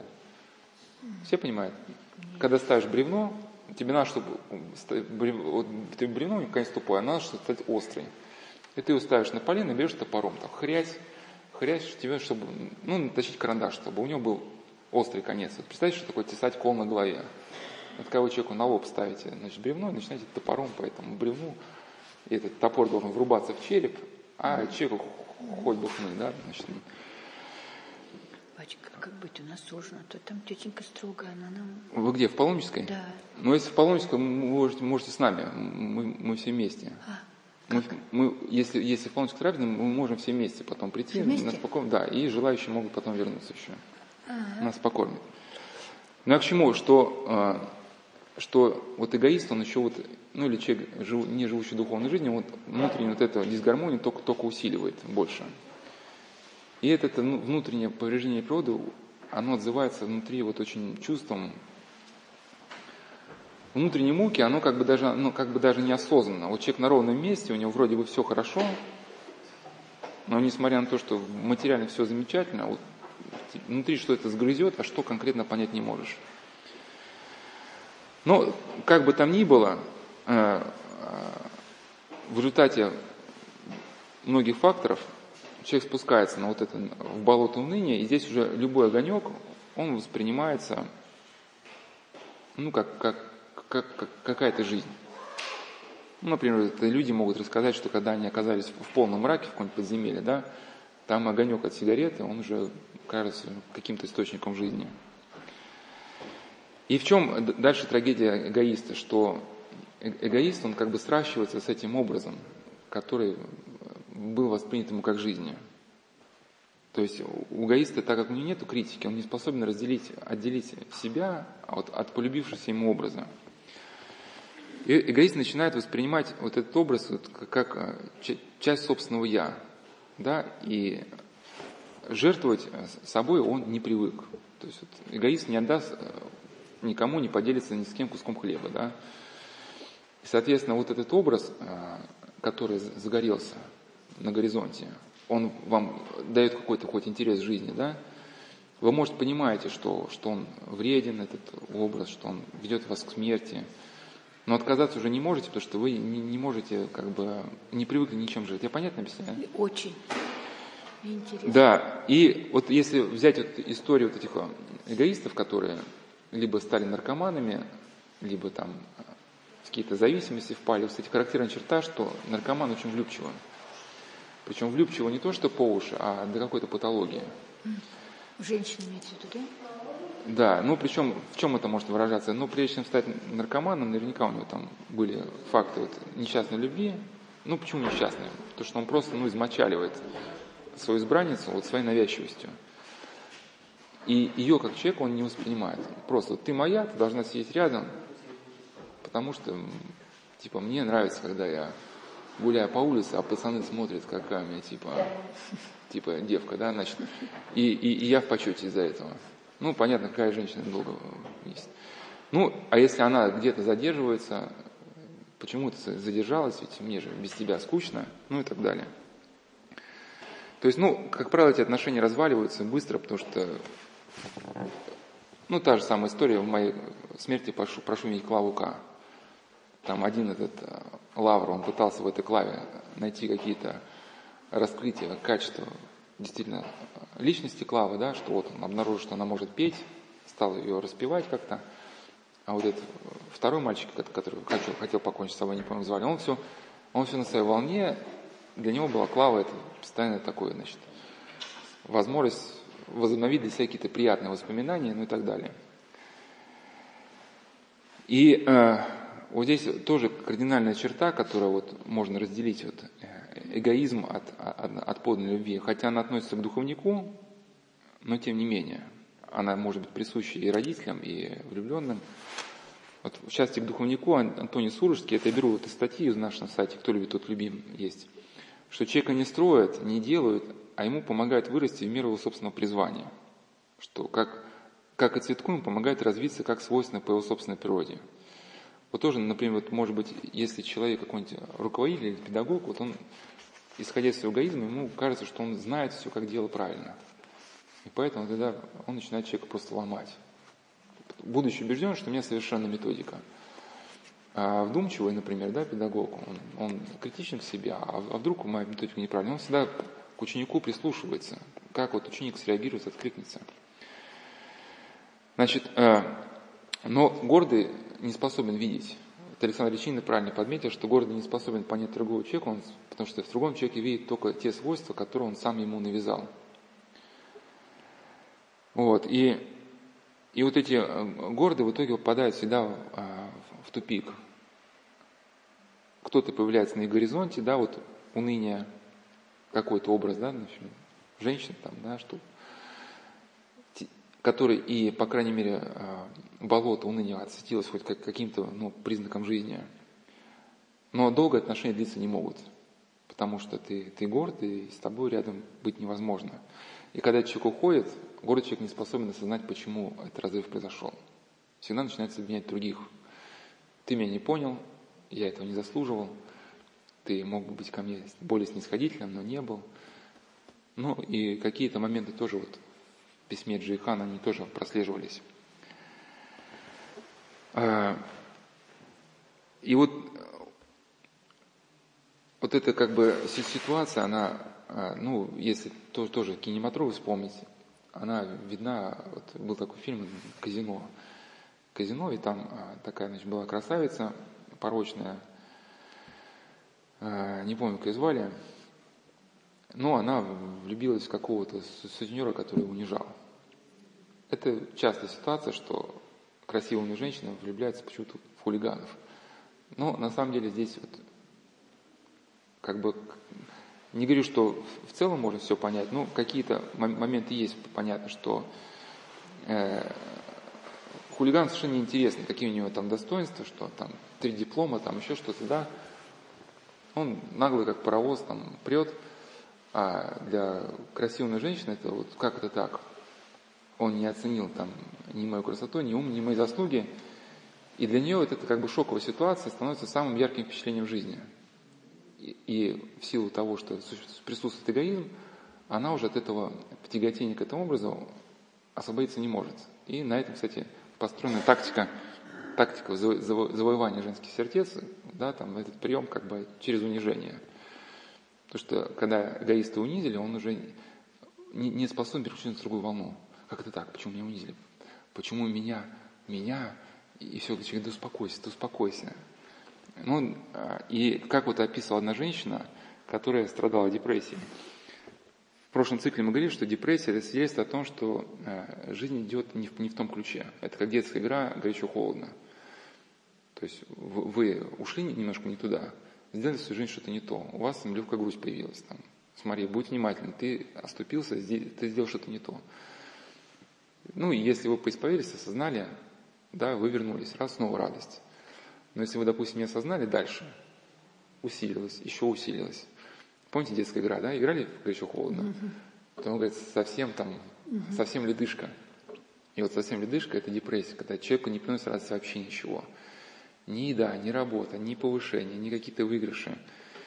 Единственное, что здесь может принести всплеск эмоций, ну, это почему-то так в жизни у нас сложилось, что это вот встреча, да, а, ну, сложно назвать это любовью, потому что любовь все-таки в христианском аспекте, она подразумевает полноту жизни, когда не просто вот там какие-то интимные отношения, да, а общность, единство. Вот как вот есть замечательная статья протерея Владимира Воробьева про учение о браке, да, он объясняет, как появлялся таинство венчания, объясняет молитвы, которые а, читаются при таинстве венчания, что вот единство двух людей а, в Боге началось на земле и должно развиться на небе. И при таком единстве, совершенно оно было, уже даже если появятся у этих людей морщины, какие-то вот эти несгоды, это их не будет обескураживать.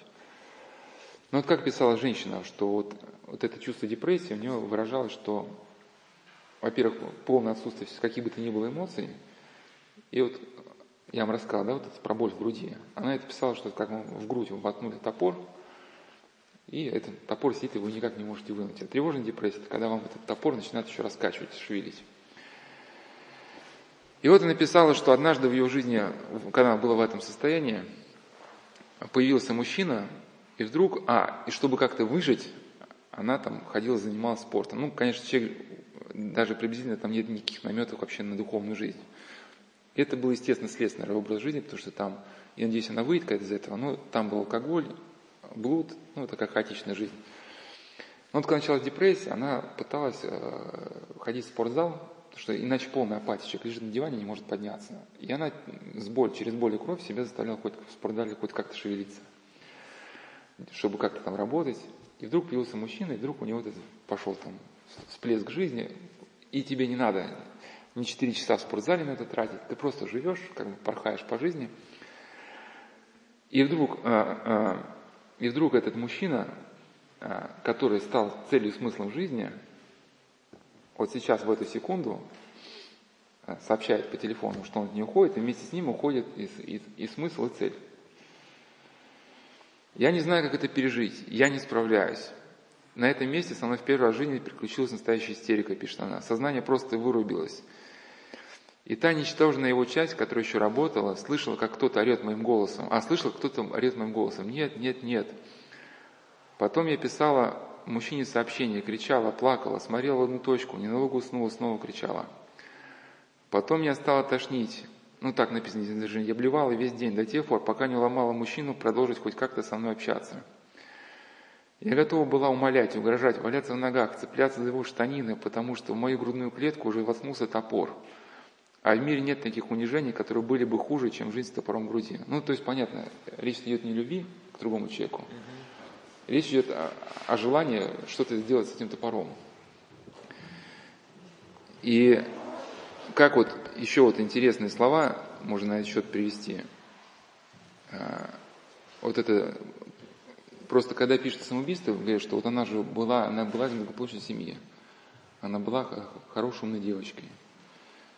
Вот. И, кстати, вот это может быть в том, чем ты самое опасная жизнь, потому что в жизни красивой, умной, воспитанной, состоятельной девочки, эта жизнь, она самая, может быть, пресная. Что других детей, как, которые во дворе там бегают, может, да, там, у них есть какое-то социальное общение, там, да, они там э, что-то, какая-то общность интересов, еще что-то, да. А тут, э, если она еще учится в какой-то элитной школе, то перед ней педагоги ходят все на цыпочках. Я, кажется, в какой-то беседе приводил пример, что там одна девочка э, рисовала такие очень опасные у нее рисунки, ну, как что все эти социальные сайты, они где-то, ну, пересекаются вот с какими-то там аниме-образами, она рисовала аниме персонажей, то ли с зашитыми ртами, то ли, то, то ли без лиц, ну, что-то такое не очень, как бы, не, не, очень, не очень нормальное. Но потом, когда ее перевели в школу, в другую, ну, еще где остались такие педагоги старой закалки, она сказала, бабушка, я теперь буду ходить в церковь, я узнаю, что Бог есть, потому что не услышал. Она ходила в элитную школу, где там несколько человек в классе, ну, примерно такого же статуса социального, как они, но, соответственно, таким детям им не нужно общение. Они сами все короли и принцессы, да, и, соответственно, вот э, все эти люди, они там прият изолированы. И когда ты хочешь с кем-то заговорить, взрослый, никому взрослым до тебя нет дела. что все перед тобой только там как-то какие-то маски. Ну вот, и это же была история Кэнди там. Хоть Кэнди там в фильме она не покончила с собой, но тем не менее там ввязалась в очень неприятную историю. Но ее вот эта типичная черта, вот это, да, а, значит, э, любовь воспитанной девушки и хулигана.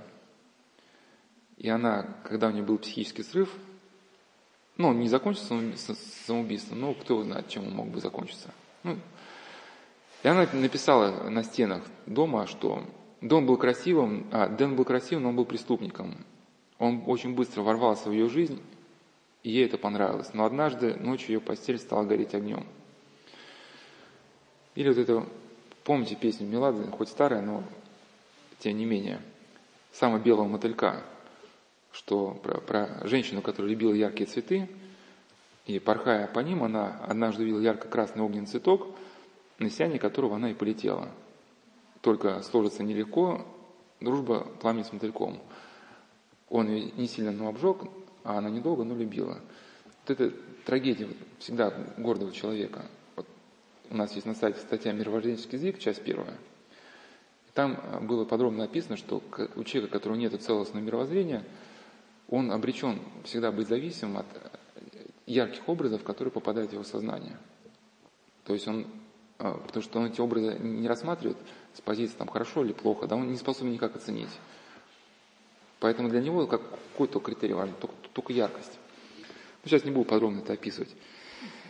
И вот провиниться просто, а, вот э, тоже вот, а, хотя там не было сказано напрямую, что Вениций хотел покончить с собой, но друг Вениция, это главный герой романа Генриха Сенкевича, Камагридеша. Ну, друг Петрони, друг Вениция Петрони, он переживал, что Вениция лишится ума.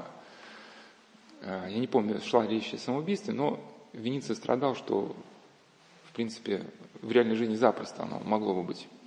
То есть я говорил, да, что он влюбился в христианку, но эта христианка стала ему недоступной, а так он жил всегда вот этим а, римским патрицием, который всегда привык получать все, что он хотел, то он, для него была вообще непонятная ситуация, что в жизни что-то тебе может не принадлежать из того, что тебе хочется. И хотя у него как бы был все-таки положительный опыт военной дисциплины, ну, понятно, воину нужно подчиняться там, ситуации, да, там, ты хочешь есть, и сейчас идет сражение. И тебе на свои капризы ненадолго унять. Но э, э, тем не менее, вот тоже такая любовь была характерная. Хотя он ее полюбил, но вот этот эгоизм, он все это извращал. То есть где-то он в своих мечтах, ему виделось вообще, очень точно было психиатрические, психологические зарисовки, что где-то мечтал, что она к нему вернется, что он ее найдет, разыщет.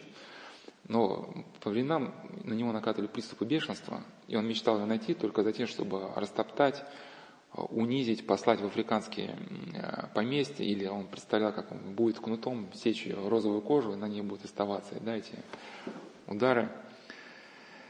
Но временами ему казалось, что, э, что он Лигию потеряет. И при этой мысли его покидали те остатки хладнокровия, которые пытался в нем поддержать Петроний. А в иные мгновения он сам не знал, любит ли он Лигию или ненавидит, а понимал лишь то, что должен ее найти – и предпочел, чтобы земля его поглотила, нежели ему не видеть ее, не завладеть ею.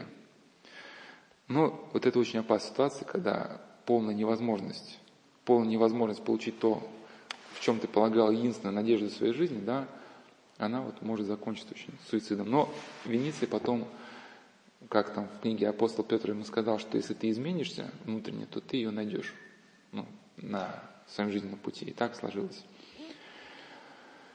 И вот э, как уже такая, может, практическая задача, мы сейчас на этой практической задаче прервемся, а потом, если кто-то захочет, еще сможем продолжить. Вот, например, вот один мужчина, это из реальной жизни, вот от него ушла жена. Ну, он узнал, вернее, что жена ему изменяла. И э, его, э, его описание в эту ситуацию, опять же, я повторюсь, я как бы не хочу вот лезть в жизнь этого Джея Хан, потому что, ну, действительно, смерть человека – это всегда трагедия. Но в каком-то смысле его, то, как он видел ситуацию, оно отчасти напоминало вот это письмо. То есть, то есть она мне изменилась человеком, у которого доход был меньше, чем в 10 раз, чем у меня. И он вообще никто. А я как бы и со мной много связан. То есть по всем параметрам я более ну, должен быть предпочтительным. Но вот она предпочла его, ушла, и я остался в этой боли, в этой разочаровании. Не могу поститься, потому что при такой боли уже как бы ну, не до поста там, да. И я мучаюсь, потому что эта боль, она превышает ну, мою способность терпеть. Ну, я, я вот ситуацию это вкратце разберу. Вот, да, вот, во-первых, вот тоже вот важный момент. Ну, мне, мне просто больше по душе отталкивается каких-то реальных историй в чем здесь первое, за что можно ухватиться, да, вот что постный день. Для чего вот нам вот это нужен режим дня, вот время, когда мы определяем себя, когда мы читаем молитвенные правила, или вот, э, вот эти постные дни, да, или даже церковные праздники. Ну, они структурируют как-то наш круг года э, и сам наш день. Ну и вообще все, все в течение года, да. То есть вносит, грубо говоря, какую-то осмысленность. Потому что если эта осмысленность, она не вносится, очень легко, как писал Экзупери, в этой мелькании дней потеряться.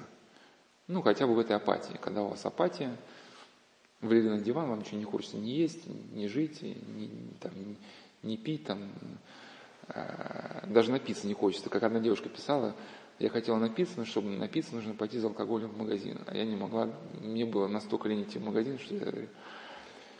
Но здесь просто, если у человека есть привычка к режиму, да, он понимает, что так или иначе, если 15 часов, надо читать правила, хочу, не хочу, надо. А если, например, я, ну, христианин, если не после день, у меня в холодильнике ничего кроме яиц нету, то не, неважно, ну, хочется ли мне лежать дальше в этой апатии, но все равно мне надо собраться, пойти в магазин, купить там помидоров, огурцов, что-нибудь, да, потому что я не могу так взять и в постный день там яйца поесть только по причине, что мне лень, лень ходить. То есть, понимаете, уже, уже во что-то, во что-то из этого состояния болота выдергивает. В других беседах мы еще мы что самоубийство всегда связано с именно тоже, я чуть не встречал, что психиатры это учитывали. Кто-то издалека говорит, но обычно как не учитывают, что и с измененным состоянием сознания, что э, человек совершает часто неадекватные поступки, то что он попал в измененное состояние сознания, ну, в систему, в систему ложных мыслей. То есть, говорит, заблудился в трех березах. И вот этот человек, например, ну, развод, все сознание сужается до двух, до, до какой-то моноидеи. Она меня бросила, страдаю. Или помните, да, вот это, хоть, может, неуместная шутка, вот этот монолог, да, юмористический. А вчера были большие, но по три, а сегодня там маленькие, но по пять. И вот из, из часа в час у человека вот одна вот эта монодея крутится, крутится, крутится, крутится. Если нет никакой другой точки притяжения, она будет крутиться вот так вот днем, день, ночь, следующий день, следующую ночь, пока у него тихо не сорвется. А так у вас счет, там, три, три часа вы читаете там кафизму свою, да, и вы нужно, хочешь не хочешь, а оторваться от этого монолога, да, и кто знает, может, пока вы отрываетесь, может, как бы и вы на другие рельсы уже. Ну, и как вот, если из того, что мы уже говорили, да, вот, чтобы эту задачу рассмотреть уже на практике, мы говорили с вами, начали, что вот у человека появляется вот в сознании один центр, куда стекаются все мысли. И вот эта идея, да, вот моноидея, что жена бросила, а я страдаю. Соответственно, другого центра у человека нету вот какого-нибудь там прощения, любви. Соответственно, он на ситуацию уже не, не способен посмотреть с другого конца. Ну, какой другой конец? Я не помню, рассказывал я про одну художницу или нет. Она тоже была, а, на какой-то первой беседе рассказала, она тоже чуть не покончила с собой. После того, как не ушел муж, ну по какой причине? Она была художницей.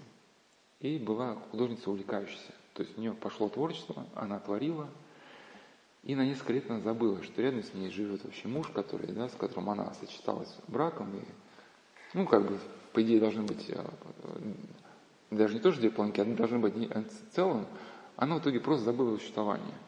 И, видимо, он пытался как-то к ней достучаться, напомнить свое существование вообще, да, но ей было просто не до него.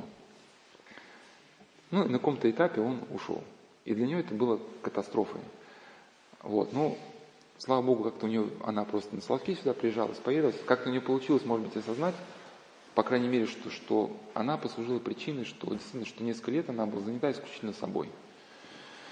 Да, но бывает, что человек этого не видит, что, да. Или вот такой пример, вот рассказали тоже про одного художника, что у него была а, супруга, чуть ли не первая в городе красавица. Все еще удивлялись, как она вот вышла за такого неказистого мужичонку. Ну, любовь штука, она непонятная, но тем не менее. Но вдруг он развел с ней. Я, конечно, не говорю, что там я одобряю, потому что, ну, по-христиански развод по таким причинам это не может быть нормой, там надо искать пути вообще налаживания каких-то контактов, да. Но, тем не менее, и весь город не удумевал, а глядя на его новую жену, что это, у него жена была вообще там, ну, по, по меркам женщины, она была вообще ну, никакой. Не знаю, может, она была какой, но вот женщины, по крайней мере, так судачили. Ну, если женщины все хотят быть одетыми в иголочку и в иголочку, она могла ходить по городу, у нее там дырка на чулке могла быть. Ну, для женщин совершенно трудно представить, чтобы можно было так настолько не обращать внимания на свой внешний вид. И все не понимали, э, что он мог найти э, в ней, что он не нашел в первой жене. А потом стало понятно, как кто-то увидел в парке его. Он был художник. И он, значит, э, сидит, рисует на мольберте, а она с кисточками стоит за его спиной, смотрит на картину и говорит, эту кисточку. И она раз ему. То есть э, в жизни этого художника возможно, да, что первая жена, ну как можно предположить, она и красивая, и умна, да, а он говорит, ты знаешь, дорогая, вот я сегодня нарисовал там берег моря, там, Вася, Вася, одевайся, нам, мы опаздываем. То есть, да, а вот появилась такая женщина, которая, о, берег моря, да, расскажи, и все. Да, но это так часто и бывает, что, что может, женщина может и, и не умна, и некрасива, но, но умеет слушать. Но я к чему, что Слава Богу, если этот мужчина, он осознает. Может быть, да, может быть, для меня был важен только бизнес. Или действительно, я вообще никак не обращал внимания на свою жену. Вот, что она там, где она, болит у нее что-нибудь там, не болит, да, или вот там, это же часто вот у нас сейчас в семьях такого человек лежит, болеет, ну, болеет, и, и, и все думают, что он просто отдыхает. И никто даже не спросит там, может, ты болеешь, может, там, врача вызвать. Действительно, вот это, это, это, это так и бывает, что человек может, там, не знаю, там, камень в почках или что-то, или там воспаление, или, да, почки, он действительно не может ходить, и никто не спросит. И вот, и вот этот уход, уход другого человека, он вообще должен призвать, если у нас появился второй центр, да, что вот уже с позиции второго центра осознать, а может быть я послужил причиной вот этой катастрофы. И может быть надо, надо найти все силы простить. Вот замечательный совершенно рассказ, то есть не рассказ, повесть. Повесть на этот счет, это в книге «Отец Арсений» есть рассказ Юрия Кира что Юрий ушел э, на фронт, работал в секретной, секретной Вторая мировая война, секретной лаборатории, там какие-то радары они создавали. А Кира, кстати, наука всем женщинам, она осталась дома и ждала Юрия. И причем она была такая, христианка-христианка. Помощница отца Арсения на приходе, такая вся из себя э, активистка прихода, всех там, значит, агитировала на духовную жизнь. Ну и, конечно, себя считала уже достаточно подготовлена, чтобы быть выше всех искушений. И когда я пригласил в гости мужчина, любовь ее детства, она как бы, ну, подумала, ну что будет? Любовь давно прошла, я христианка-христианка, да, там все знаю, молиться умею, там, ну и так далее. И в гости пошла. Ну, огонь вспых, и никто не мог объяснить как, но тем не менее, когда Юрий пришел с фронта, бегает, уже девочка его встретила. И, кстати, она, когда осознала это, хотела сброситься по, трамваю, сразу покончить жизнь самоубийством, когда выбежала из этой квартиры. Но вот отец Арсений был прозорливый старец, и он, будучи в концлагере, духовными очами ему Господь открыл эту ситуацию, чтобы он начал молиться за вот эту Киру. И он молился за Киру, и Кире пришла на ум, вот может быть, ангел-хранитель по молитвам отца Арсения, вот ей подсказал благую мысль пойти к родителям Юрия и все рассказать. Она пошла, и те были очень добрые люди, они ее поняли, простили и приняли. Хотя другой человек да, сказал, нет, нет, что Ну и, и очень интересно, Юрий, там это вообще рассказ Юрий написал, что когда он пришел с фронта, он понял, что он, кстати, вот отметьте, что другой мужчина сразу подал ему на развод, но вот здесь у Юрия все-таки христианское качество не, не дали ему совершить вначале этот ошибочный шаг. Он вначале подумал о ребенке, что да, я типа, ну, понимаю, что, что ну, моим представлением о браке был несен удар, но, но имели право из-за этого, из-за того, что мои представления претерпели крушение, имели право сломать жизнь этому ребенку. Да, как бы не имею. Ну, поэтому ради ребенка решает вот стать отцом этому ребенку. Ну и потом отец Арсений объясняет Юрию, уже как-то Юрий через несколько лет, что, что Кира давно уже она все осознала, но что это гордость, что ты не хочешь простить, это тоже гордыня. Вот мы же себе придумали, нет, нет, я не могу, да? Не знаю, что значит не могу, а, а что Христу было делать, когда все апостолы предали? Ну, не предали, сбежали. У Христа был только один апостол Иоанн Богослов.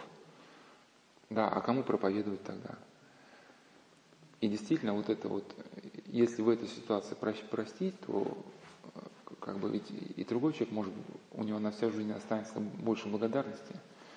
Да, Господь сказал, что, что развод допускается по причине ну, прелюбодеяния, но это, как объясняют э, духовники, когда, когда человек, например, жена говорит, знаешь, я нашла другого, и я э, тебя видеть не хочу, я хочу уйти к нему. А в этом случае она умоляла ее простить. Я к чему, что вот человек, который другого центра не появился, обречен всю жизнь страдать. Даже не только по этой ситуации.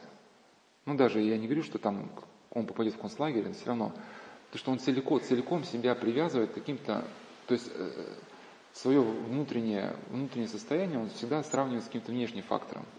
Жена ушла, поэтому я автоматно должен страдать. Ну, допустим, да, ну, допустим, он успокоится. Ну, начальник на работе покричит. Спросит, почему ты напился? Ну как, что не не понятно, почему напился? Начальник покричал. Вот. И, соответственно, если вот в этой ситуации человек не прощает, то, то дальше он себя в этом состоянии закрепляет. Ну, и дальше жизнь такая будет страдательная. И вот на момент этого рассказа человек страдал, не мог не думать, ничего, вот у него постоянно эта моноидея. И слава Богу, если он к чему-то придет, но если не, не придет ни к чему второму, да, какой-то точке притяжения положительной, то тут тоже недалеко.